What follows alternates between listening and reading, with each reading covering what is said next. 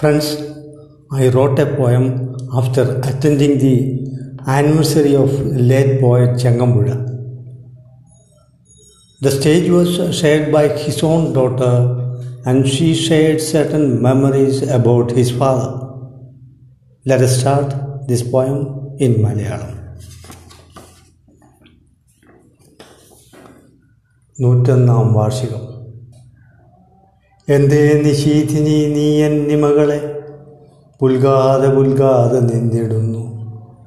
നന്നായൊരു കാമിനിയാൾ വന്നെന്നെ. വല്ലാതെ പുൽകുന്നു വേദനയാൽ. നന്നായി ശ്രവിക്കുവോ നീ എന്റെ കാമന? കണ്ണിനു കണ്ണായ കോമളാങ്കി.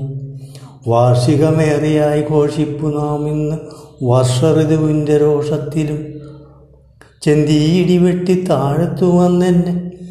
എന്തെന്നെ കാമിനിയാളെ ഉണർത്തിയെന്നു. വർഷമൊരു നൂറുമേലായി അധ്രുവ നക്ഷത്രകാന്തി പരന്നതിങ്ങ് നന്നായി പോള നിറഞ്ഞതാമി ഭൂവി.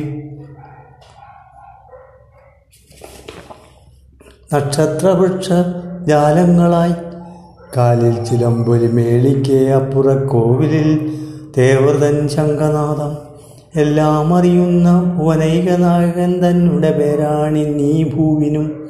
കാതിനിമ്പം ചേർക്കും വാണി വിലാസങ്ങൾ കാവ്യധനുസിൽ നിന്നൂർന്നിടുന്നു കാലത്തെ വെന്നതാം വാഗ്ദാടി കൊണ്ടാടി കാലയവനിക പുൽകിയോരും.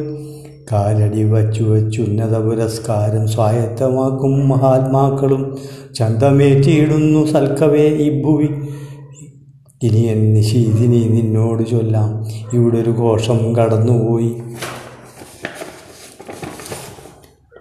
എന്തൊരു മാസ്മര സ്പന്ദനം നീ നിറച്ചുൾക്കാമ്പിൽ മാനവഹൃദയങ്ങളിൽ കാണും ഞാൻ മനതാരിൽ നിന്നെയും പിന്നെ നിൻ പിന്നോ പിഞ്ചോ മനവൃദ്ധയെയും ഇന്നവൾ അറിയുന്നു നിന്നെയോ കവിയായി.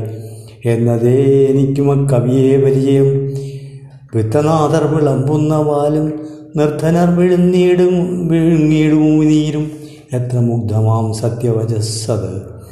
അന്നു നീർപ്പോള നീന്തിയ തൃക്കോവിൽ കാവടി കാണാനായി അണഞ്ഞതും ധീരസൈനികനായി സാദരം കവിതയേകിയതും ഇന്നീ രാവിൽ അവൾ എന്നോട് ചൊന്നു നിഷീദിനി.